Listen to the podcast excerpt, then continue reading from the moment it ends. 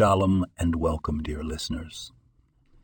Let's dive into the Tanya, the foundational work of Chassidic thought by Rabbi Shneur Zalman of Liadi, which illuminates the complexities of the human soul and our relationship with the divine. Today we explore a concept from chapter 26, where the Alter Rebbe discusses the power of joy in serving God.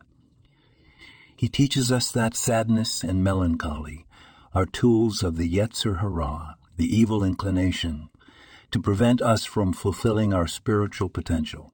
Conversely, joy is a divine instrument that opens our hearts and enables us to connect deeply with mitzvot and Torah study.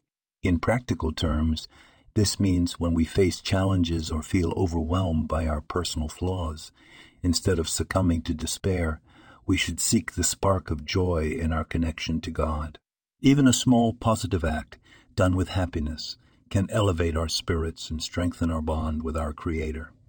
Remember, joy is not just an emotion, it's a powerful spiritual tool. Use it to transform your service to God from a burden into a delight. Embrace the joy in every mitzvah and let it illuminate your path to spiritual growth. Thank you for joining me today. May your journey be filled with light and happiness. This podcast was produced and sponsored by Daniel Aronoff.